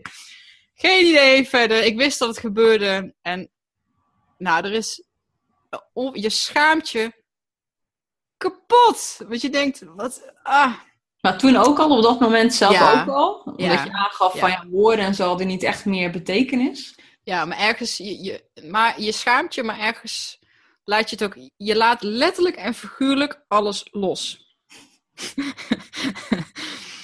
ja, weet je, en dat is dan letterlijk hetgeen wat je uh, moet leren. En ook, je bent bang voor de gevolgen wat er gebeurt als je loslaat. Want je bent bang dat, dat ze je uitlachen of dat je verschut staat of hele normale angsten. Hmm. En er werd zo lief gereageerd. Ik ben eerst terug op mijn stoel en de mensen je net maar. En die shaman die kwam er ook bij. En die heeft nog wel, ook voordat ik de ruimte weer inging, proberen wat meer bij te krijgen. Met wat spullen op mijn tong gespoten en zo. En, um, maar die, die, een van die vrouwen is de hele tijd bij me gebleven. Heeft eigenlijk uh, op mijn bedje gelegd. Heeft, uh, iemand heeft allemaal spullen uit mijn, uh, logeer, de, mijn uh, toilettas, denk ik. Kamertje gehaald. Ja. met schone kleren en met toilettas en een dekentje. Nou, hij is zo lief. En oh schatje, kom er toch. En je hoeft het niet allemaal alleen te doen. En wij zijn er voor je. Nou, weet je, ik ben niet iemand die heel makkelijk hulp vraagt. Of iemand die heel erg op andere mensen wil vertrouwen. En het feit dat je dan moet, omdat je niet kan dat dan zo lief wordt gereageerd. Ik dacht echt, wat ben jij voor een engel? Weet je wel? Een stokje water. Nou, ze heeft eigenlijk ook me onder de douche gezet. Nou, en dan, ik was al iets meer bij. Ik denk, oh, sorry, weet je. Ik was heel van, sorry, sorry. En zegt, schat, het geeft echt niet. Ik heb kinderen. Weet je wel? Alsof ik dit nog nooit heb gezien. Dus uh, gedoucht. En weet je, en... Ja, het is verschut. Uh, maar aan de andere kant denk ik, ja, goed, dat verhaal in die Open Markets podcast, die man heeft zeven keer of zo alles. die, die, helemaal, eh, die had meer loslaten nodig. Hmm. Um, uiteindelijk heb ik na die drie dagen, de, de takeaway is gewoon relax, let go. Het is allemaal oké. Je hoeft het niet allemaal in je eentje te doen. Er zijn andere mensen op wie je kan bouwen. Je bent niet alleen op de wereld. Weet je, dat zijn gewoon hele mooie en hele krachtige Net dat je sommige levenslessen moet leren door op je bek te gaan, was dit ook een levensles die je moet leren door, door de stront gaan. Ja, dus ik heb het er later ook natuurlijk met die shaman over gehad. Dus ja, hè, seksuele ervaring wederom. En hij zei, ja, prachtig, weet je wel. En ik, oh, oh, ja, oké. ja, probeer het niet te... Want ik wilde het sturen. Ik wilde het mhm. controleren. Ik had verwachtingen. Ik wilde een bepaalde uitkomst. Nou ja, uh, helaas, je krijgt wat je nodig hebt. Mhm. En um, de dag daarna, ja, de tweede avond ben ik er niet heel diep in gegaan. Uh, ook, ja, uh, nog vers in mijn achterhoofd van, nou, dat ga ik niet nog een keertje doen. En toen was ik me heel erg aan het irriteren. Echt enorm aan het irriteren aan die mensen daar. En hoe iedereen erover praat. En hoe ze erbij liepen. En met hun instrumenten. En ik zat vol, nou, niet eens zozeer weerstand, maar ik merkte, je kan je heel makkelijk gaan identificeren met de, de cultuur eromheen. Um, het gaat niet om de cultuur eromheen. Het gaat om, nou, zelfs met een religie, weet je wel. Je hebt de spirituele kant van een religie en meer de rituele kant, de, de, de gebruiken en de gewoonten. Je kan je daar helemaal mee identificeren, maar volgens mij is dat niet, voor mij is dat niet de bedoeling. Ik wil niet helemaal in die cultuur embedded zijn. Uh, daar kom ik niet voor. Maar ik merkte wel dat ik me aan het irriteren was aan mensen die dat wel deden. Mhm. Eh, en ik heb er wel wat inzichten gehad. En ik, mijn hoofd, daar zit sterrenstof in. En ik kan allemaal filosoferen over het universum en over bewustzijn. En het was meer een soort van een bus waarin ik heel kraakhelder was. Uh, en kon nadenken over materie die me eigenlijk een beetje de pet te boven gaat. En wat ik toen mee heb genomen uit die avond is life is good. Jij bent oké, de wereld is oké. Het is, weet je, ik, ik had een heel fijn gevoel van tevredenheid na die avond. Uh, en wederom dacht ik, ik ben klaar. ik ga naar huis. Ja, dan bedoel je naar die tweede of naar die derde avond? Na die tweede avond. Ja, dus Toen dacht ik van, die ja. irritatie eh, opspeelde. Nee, die irritatie was op de tweede avond. Dat is de tweede avond, oké. Ja, en daarna dacht ik, weet je, ik had een hele fijne bus. Eh, ik was een beetje in mijn eigen bubbel. Ik kon lekker filosoferen. Ik kon doen waar ik goed in ben. Dat is in mijn hoofd gaan zitten en eh, prachtige dingen bedenken en analyseren. En dacht, nou, ik ben klaar. I'm fixed. Eh, deze mensen die zitten allemaal veel te veel in dit wereldje. Ik wil er niet bij horen. I'm good. I'm out of here. Eh, ook uitgesproken naar die shaman de dag daarna van, ik denk dat ik klaar ben. Het is oké, weet je wel. Relax, let go, life is good, you are awesome. Prima, dat is de les die ik heb geleerd. Mag ik nu naar huis? En wat was daarop het antwoord? nou, waarom blijf je niet nog? Want is, hij zegt van ja, weet je, je, je wordt gevuld. De eerste avond vul je tot je knieën, de tweede avond tot je middel en de derde avond tot je hoofd. Dus het wordt echt gezien als opruimen eh, de eerste dag. Weet je wel, shit kwijtraken. shit kwijtraken, letterlijk. Eh, terugvullen en de laatste dag kan je dus ja, weet je, de mooie dingen gaan eh heling krijgen bijvoorbeeld. Ik weet dat toen kwam die eh, filosofisch psychotherapeut, die was er voor de laatste avond bij. En ik heb even met hem zitten praten. En ik kreeg van hem ook altijd van die vroeg van hem van ja, hoe kan ik dat dan het beste aanvliegen? Want ze zeggen, hè, je, je roep moeder ayahuasca op. Je zit een half uur te wachten tot het gaat werken. En je kan gewoon continu tegen haar praten. Weet je wel, thank you mother, thank you mother. Weet je wel, I welcome you. Van ja, je, je, jezelf daarvoor open te stellen. Mhm. Dus je heeft me wat tips gegeven van wat je aan zou kunnen roepen of zo, waar je op kan focussen. En hij zegt van ja, hij zegt ik zou, als ik jou zo hoor en wat ik van je meekrijg, want hij was ook best wel sensitief denk ik daarin, is eh, vraag om te connecten en vraag om te healen met de moeder. Ehm, volgens mij heb je dat nodig. Dus daar heb ik me op gaan focussen, weet je wel. eh, eh, heal me mother, show me, connect me. Ik, ik weet dat ik toen een soort van mantra had voor mezelf, wat heel fijn voelde. En ja, ik ben zo fucking blij dat ik ben gebleven. Want die, die derde avond, dat is ja, gewoon absurd. Ik, eh, weet je, hetzelfde ritueel weer, dezelfde de kleurtjes en zo. En eh, eh, ik merkte op een gegeven moment dat ik de voorzichtigheid een beetje heb laten varen. Dus ik durfde weer een beetje los te laten. Ik Mhm. ben op mijn zij gaan liggen. En ik heb. Een van de dingen die gebeurd zijn, is dat ik letterlijk een arm om mijn rug heb gevoeld. die me aan het, soort van aan het knuffelen was. En de, de, weet je, de, boodschap of de gedachte: het is oké, jij bent oké. Het is goed, je bent veilig. Het is goed, je bent veilig. Het is goed, je bent veilig. En ik kan het niet anders omschrijven als een soort van opnieuw geboren worden. En niet door het geboortekanaal, maar opnieuw je plekje in de wereld gekregen wat veilig was en waar jij veilig bent en waar jij goed bent. En ik voelde echt letterlijk vanuit mijn hart eh, warmte, stralen, eh, eh, vollopen van liefde, zeg maar. En, ook en ik wilde eerst mijn hoofd, dat is ook natuurlijk allemaal, uiteraard, dat gaat commentaar leveren. en eerst wilde ik dat wegduwen. En later zo dacht ik, nee, kom maar bij. Jij mag er ook zijn, weet je wel. Eh, dit hoort er ook gewoon bij mij. Dus dat, dat was echt een prachtige, prachtige ervaring om mee te mogen maken. Dus wederom geen visuals, maar meer in, in inzichten en in gevoelens. En daarvoor, dus tussen de, de kleurtjes en dit stukje, ehm, heb ik een laser over mijn hoofd gevoeld. Over de linkerkant van mijn gezicht. Zo. Gewoon zo. eh, Ja, heel systematisch mijn gezicht afwerken. En ik was aan het tranen. En eh, mijn keel was aan het eh, trillen heel erg. Mhm. En mijn, li- mijn linkerteen of zo, mijn rechterteen. En wist ik veel wat dat betekent. Dus ik heb dat de dag daarna ben ik dat gaan googlen. Kijken of daar een soort van symbolische betekenis aan hangt. En dan heeft het natuurlijk, als je kijkt naar je hersenhelften. Naar je, het was de kant die intuïtie, eh, de kant waar de intuïtie zeg maar zit. Dus wederom weer het vrouwelijke, de intuïtie, de emotie, alsof daar wat is rechtgezet. En nou, de mensen die mij kennen, weet je wel, ik heb natuurlijk best wel wat, ik ben een doener en eh, die zachtere kant of zo, of dat meer die intuïtie naar je gevoel luisteren, naar je hart luisteren, naar je lijf luisteren. Weet je, dat is voor mij heel goed geweest. En hier zit dan het keelchakra. En ik weet daar niet zo heel veel over, want zeg, ik ben, ik zit daar niet in die hoek. Heeft wel te maken met jezelf uiten en eh, zijn wie je bent en een stukje identiteit. Dat vond ik ook wel heel eh, mooi. Dus dat, je, dat dat het thema was van eh, die laatste avond. En ja, dat was echt heel, heel fijn. Ja, Mhm. echt heel fijn. En wat maakte dan dat je, uh, want het is volgens mij ook al bijna een jaar later geweest. Ja.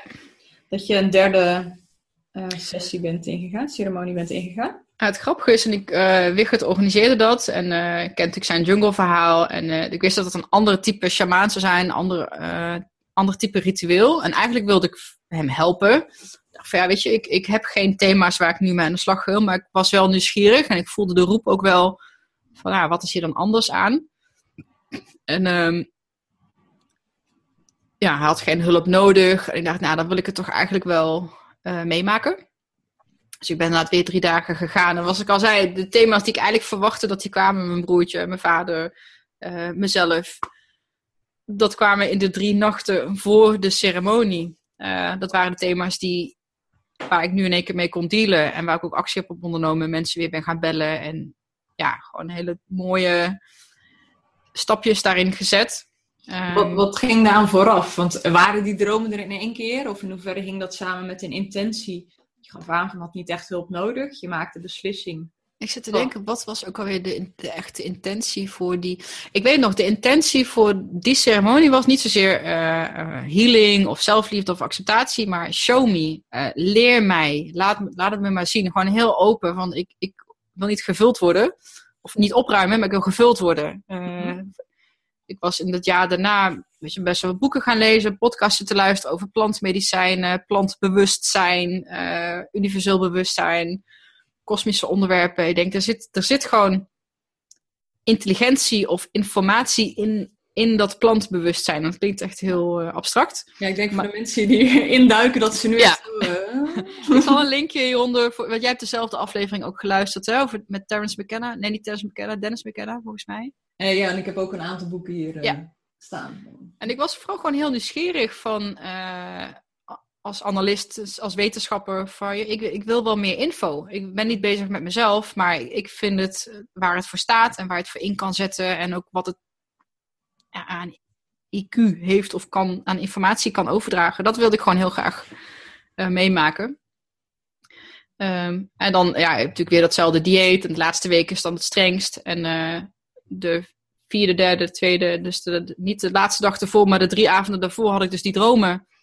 Met wel die thema's die over mij heel persoonlijk gingen. Dus dat was wel heel, uh, uh, ja, heel grappig. Ik voelde al heel lang geen contact met mijn broertje. Uh, over hem gedroomd en dan wel weer contact gezocht. En ik was aan het dromen dat ik de zolder aan het opruimen was. Oh shit aan in dozen en weg. En samen met mijn vader, weet je. En als je dan kijkt naar de symbolische ding, ja, je bent je, je zolder, je bovenkamer, je bewustzijn, je bent aan het opruimen. ik was in mijn droom letterlijk aan het, uh, aan het opruimen. Dat was onwijs mooi.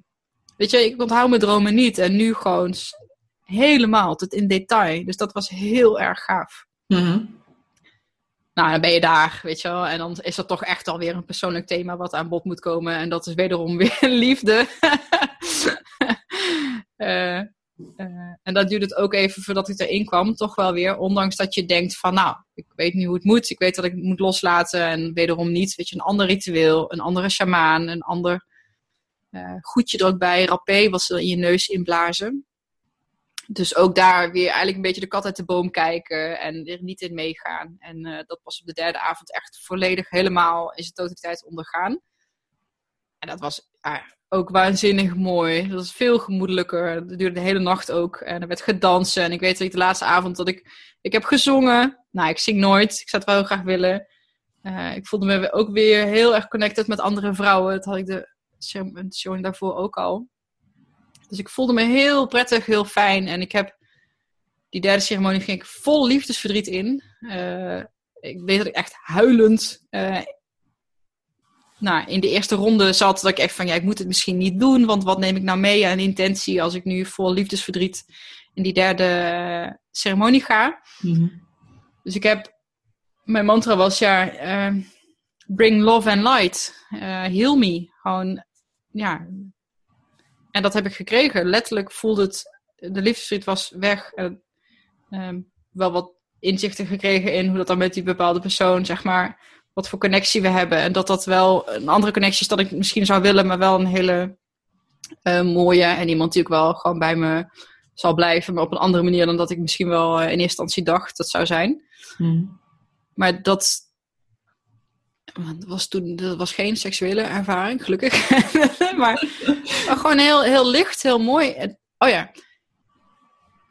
Het, het gekke was, want ook weer dat eerste stadium met dat beetje, dat, dat, die gekke kleuren en die gekke uh, visuals. Ik had letterlijk het gevoel alsof God, als, of die dan bestaat, dat weet ik niet. Hmm. Die was hier, voelde het. En ik heb het later ook aan mensen zo uitgelegd van, stel dat, dat, dat hoe je het dan ook noemt, dat dat bestaat. Dat je vijf minuten de tijd hebt om vragen te stellen daaraan. Wat ga je dan vragen? En in één keer on the spot dacht ik, ja, maar alles wat mij bezighoudt, how dare you? Weet je wel, dat soort eh, pietluttige, onzinnige, kleinzerige vragen stellen aan zo'n groot iets. Dus je, je zorgen worden... Het is een beetje vanuit de oude Grieken en het orakel waar je naartoe gaat en de vragen die je kan stellen. Ja, dan, en ik uh... besef je dat al jouw zorgen er eigenlijk helemaal niet toe doen. Uh, dus het gaat niet over geld of over, uh, wel over, ik vroeg ja, wie ben ik? Weet je, dat, dat, dat zijn dan de vragen die je gaat, uh, die je gaat stellen. En, dus ik heb een paar vragen gesteld en het was heel grappig, want de antwoorden waren heel kort en heel simpel. Bijna zo'n, dat, dat mensen dan denken van ja, moest je dat nou, had je zelf toch ook wel kunnen bedenken. Maar om het dan op zo'n intensiteit mee te krijgen, het was bijvoorbeeld um, dat thema eenzaamheid bijvoorbeeld. Het antwoord was van ja, stel je hart open en je zult nooit alleen zijn ja, eigenlijk een ontzettende dooddoener, maar het was eigenlijk een hele mooie boodschap wel. Ja. als ik me niet openstel, uh, zal ik ook alleen blijven. En uh, ik wilde ook naar de toekomst vragen van, uh, wat, weet je, wat, waar ga ik naartoe of waar moet ik naartoe? En het antwoord was van ja, je moet je helemaal niet, je hoeft je niet bezig te houden met de toekomst. Uh, in het hier en nu is het al mooi genoeg en rijk genoeg en er is genoeg werk te doen hier. Of in ieder geval, er is genoeg ja, ook dat is natuurlijk prachtig. Er zijn meer mensen die zeggen van ja, leven het hier en nu. Maar om het dan zo heftig mee te krijgen, dat, uh, dat was echt heel erg mooi. Ja, dus ik, ik, ik een soort van vragen, ik mocht vragen stellen, een antwoord op gekregen. Ja. Hoe neem je dat mee in je leven nu? Want het is nu, ik denk alweer een paar maanden geleden volgens mij. Uh, ja, dat is wel begin zomer, uh, begin zomer geweest.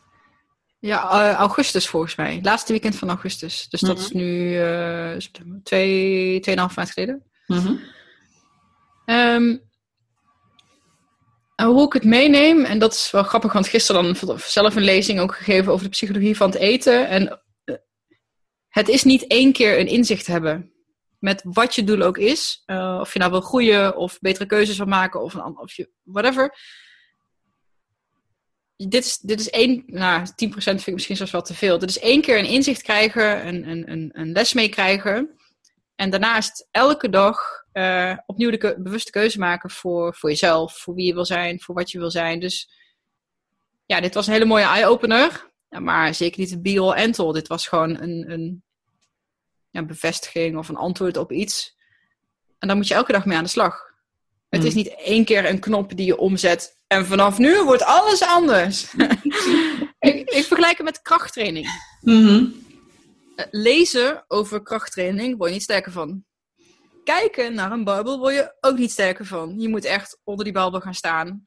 Ja. En eigenlijk elke dag trainen. En dat is dat met dit ook. Weet je, je hebt er naar gekeken, je hebt uh, informatie gekregen, je weet hoe je de squat moet maken. En nu is het aan jou om gewoon uh, elke dag of een paar keer per week te oefenen om je ja, dat die, die kracht op te bouwen. Ja, mhm. zo zie ik het echt.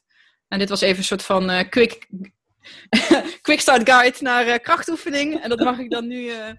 Maar ik neem dat zeker mee. Het zijn zeker dingen die nog door mijn hoofd spelen. En op het moment dat je oude patronen bij jezelf ziet en oude gedachten ziet, dan kun je dat observeren. En denk, ah, weet je, je hebt gewoon wat meer inzicht in wat is ego en wat, wat niet. En ehm, je bent gewoon veel bewuster en meer mindful in hoe je in het leven staat en wat jij bent en wat jij niet bent. Dus het, uh, het beïnvloedt je, ja, je, je, keuzes en je gedrag. Hmm. Het is ook interessant waar wij het laatst over hadden, is uh, bepaalde boeken. Dat we dat ook wel herkenden bij elkaar.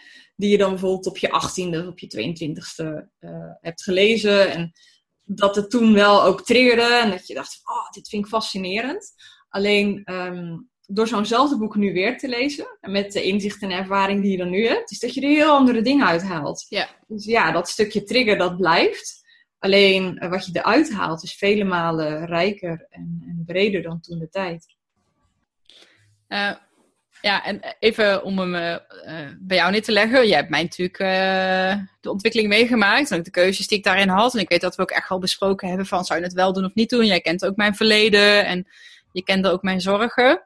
Mm maar jij zat en zit ook in een proces van zelfontwikkeling, zelfontplooiing ja, aan de slag met bepaalde thema's. Bijvoorbeeld, ik weet dat ik ook aan heb gevraagd van, uh, is dit wat voor jou? En ik vind het ook wel leuk als andere visie erop van uh, wat jouw overwegingen bijvoorbeeld zijn om het niet, om dit niet in te zetten als middel in dat proces waar je in zit. Mm dus wat, wat, wat, maakt het voor jou dat het voor jou bijvoorbeeld niet een. een... Kijk, ik ben heel experimenteel en heel enthousiast. En als ik iets doe, dan ga ik ervoor. En ik zie wel. En, jij bent veel meer van tevoren nadenken over mogelijke consequenties. En uh, ik, ja, weet je, ik.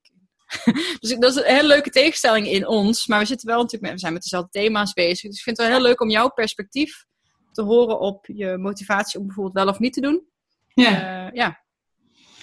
Ja, um, nou in die zin, weet je, ook als ik hier naar kijk, en dan vind ik sowieso met dit soort dingen, er is geen goed of fout. wat ik ook dan naar jou heb proberen uit te dragen is, het is vooral belangrijk dat jij je goed voelt bij de dingen en de keuzes die je maakt daarin. En het feit dat ik daar vragen over stel, is een stukje nieuwsgierigheid en ook een stukje van, uh, ja, tot een, uh, even dieper door uh, vragen van wat is, wat, wat is dat proces daarachter. En um, wat ik merk bij mezelf, is dat het, dat triggerde vooral het stuk wat jij ook zei van het roept ook jou wanneer het zover is.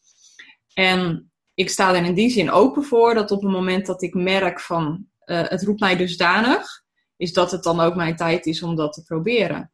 En als dat niet zo is, en ik merk dat ik in beweging blijf, dus dat ik, zij het op andere manieren, um, ja, oplossing is niet helemaal het goede woord, maar um, mijn eigen vraagstukken kan verdiepen en uh, barrières uh, kan doorbreken, uh, is dat dat voor nu goed genoeg voelt mm. als stap om, om te zetten. Dus het is niet zozeer dat dit voor mij nu voelt als, oh, dit moet ik meteen gaan toepassen of gaan doen. Maar ik sta er ook niet negatief tegenover van, het kan voor mij niks bieden. Ja, ik denk dat uh, jij hebt ook een hele hoge mate, ja, ik weet niet of je kan zeggen hoog, maar een, een bewustzijn. Um, dus je bent al bewust van jezelf en je processen, of je wordt steeds bewuster daarvan. En ik denk dat ayahuasca een middel kan zijn om je meer bewust te maken.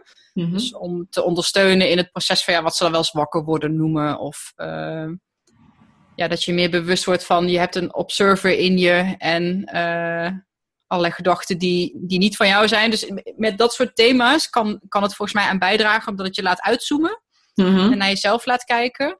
En jezelf in een bigger picture en een groter verhaal zet. Uh, want dat is ook een van de dingen die ik dan bijvoorbeeld heb gezien. Weet je wel, ik zag wel de, de bigger picture van mijn leven.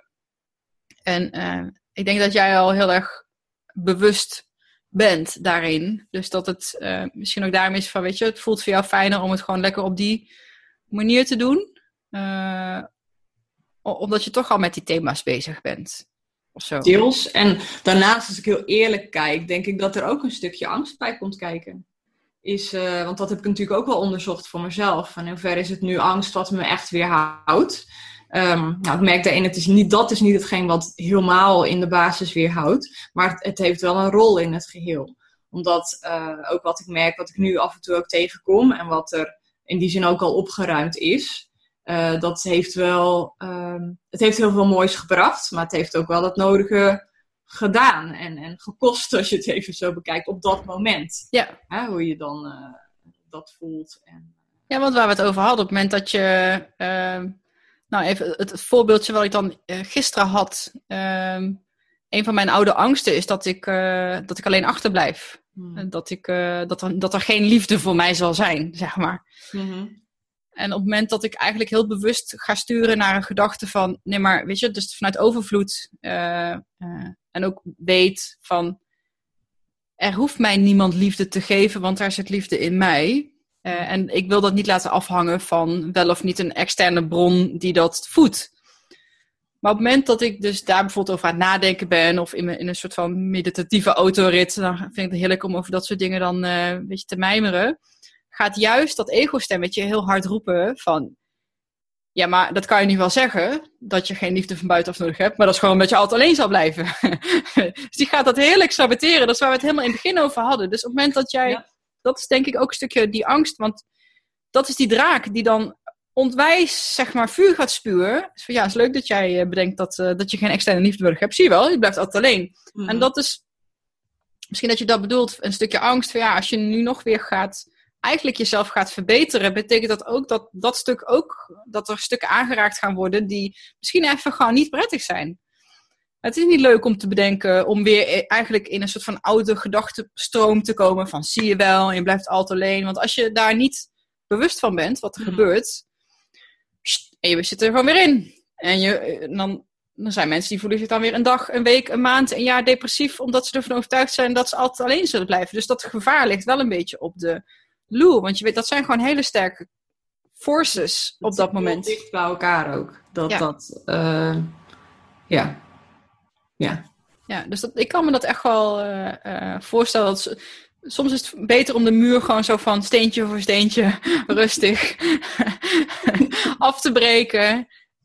ja, en ik dan in een ayahuasca-ceremonie daar met een moker dat neer te halen. Hmm. Dus dat. Ehm, nou, als ik kijk, weet je ook in. in, in, in een van de dingen uh, wat, wat bij mij heel erg symbool staat in mijn leven, is juist continu met mezelf die moker, die moker geven, zeg maar. Van, uh, het, is, het is vanaf jonge leeftijd al, al, al veel knokken geweest ook. En uh, letterlijk overleven. En dat heeft me ook heel sterk gemaakt in bepaalde dingen.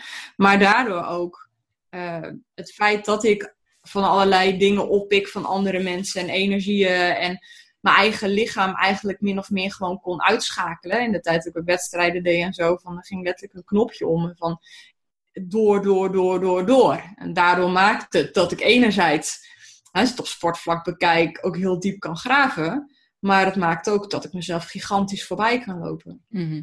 En uh,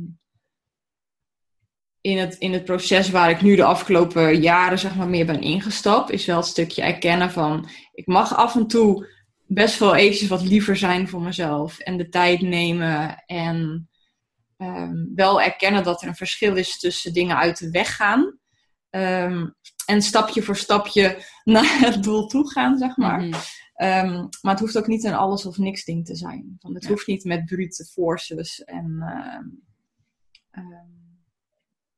ja, om, daar, om, om, om, om dieper te komen, zeg maar, of om verder te komen.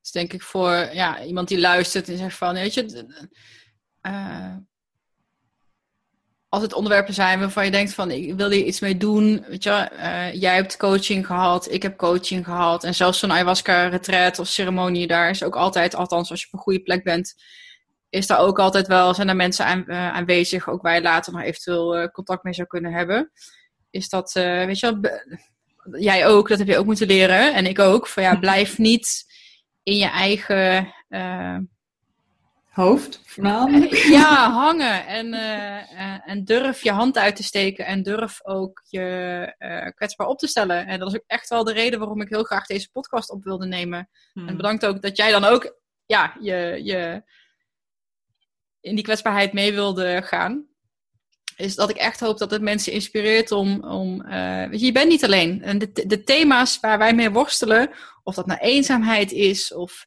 uh, jezelf niet iets gunnen, of jezelf niet goed genoeg uh, vinden, dat is niet jouw thema. Dat is een universeel thema waar de hele mensheid mee zit. Dus weet je, stap uit dat isolement en, en ja, pra praat daar met mensen over. Ga, of ga op zoek naar iemand die waarmee je daar aan de slag kan. Er zijn prachtige boeken. We zijn altijd bijvoorbeeld Jan Geurts, weet je wel. Um, daar prachtige boeken over geschreven. Maar ook, ja, joh, er is zo, er is zo ontzettend veel. Een lijst aan, uh, aan boeken. En ja, ook het stuk, zij het in, in, in, in beperkte mate. Wij coachen natuurlijk zelf ook, uh, ook mensen als daar ruimte en, en tijd voor is. is dan altijd een beetje ook balanceren in. Hè, we willen voor zoveel mogelijk mensen dat platform faciliteren, naar mogelijkheden daar doen. En ehm, ja, qua tijdskeuze en waar worden we echt heel blij van. En Mhm. wat kun je op een dag doen? Ook gewoon heel simpel. Ja, Ja, wat minder ruimte voor. Ja. Ehm, maar absoluut. eh, ik- weet, soms komen we ook als mensen tegen en die vragen dan aan ons van... Ja, hoe doen jullie dat allemaal? Of jullie lijken daarin ja, zoveel verder te zijn. Maar ja, als ik dan zelf bekijk van wij zijn ook gewoon onze reis aan het reizen. En ehm, ja, het stukje verandering is wel gekomen door te erkennen van eh, dat stuk wat jij omschrijft. Van dit is niet jouw ding, dit is een universeel ding. En je mag je daarin kwetsbaar opstellen. En ehm, er is geen goed of fout wat dat betreft. Nee. Het is meer van doordat je dat doet en doordat je die stapjes durft te maken en het onder ogen durft te zien en ermee aan de slag gaat, is dat er gewoon heel veel moois eh, en nieuwe mogelijkheden ontstaan. En het besef, onder die draak ligt echt de schat. ja. It is all worth it. Anders Ja. moet je gewoon de Hobbit kijken. Ik denk dat dit ook een hele mooie punt is om hem, eh, om hem af te sluiten. Yes. Dus eh, ja, onwijs bedankt, Maaike. Ja, ja, Eh. jij bedankt als gast in mijn podcastaflevering. Ik zal eh, ook in de show notes. Nee, ik ga mensen niet tippen op waar, waar ze terecht kunnen. Eh, ik wil mensen echt aanmoedigen om zelf, als je, als je denkt het roept of ik wil je iets mee, eh, om te googlen en om te zoeken en om eh, ja, maar gewoon op een gevoel af te gaan van waar voel ik me prettig bij. Of laat je adviseren door mensen die je kent die ergens goede ervaringen bij hebben. Ehm, en voor de rest, ja, weet je, wij zijn gewoon bereikbaar via de normale kanalen. Dus eh dankjewel. Till next time. Yes. Dankjewel voor je aandacht en voor het luisteren. En als je het een toffe uitzending vond, laat het me dan vooral weten. Ik ben heel erg blij met een iTunes review of een eh, comment of een abonnee of een eh, share op social. Eh, Het is natuurlijk te gek als deze podcast meerdere mensen bereikt. Dus als, ik zou het heel erg fijn vinden als jij daar aan kan bijdragen. Ehm, tevens wil ik de sponsoren bedanken. Love Fit Food, Nutrafit en 12 Waves. En ik zie je heel graag volgende week weer terug bij de volgende aflevering van de Transformatie Academie podcast.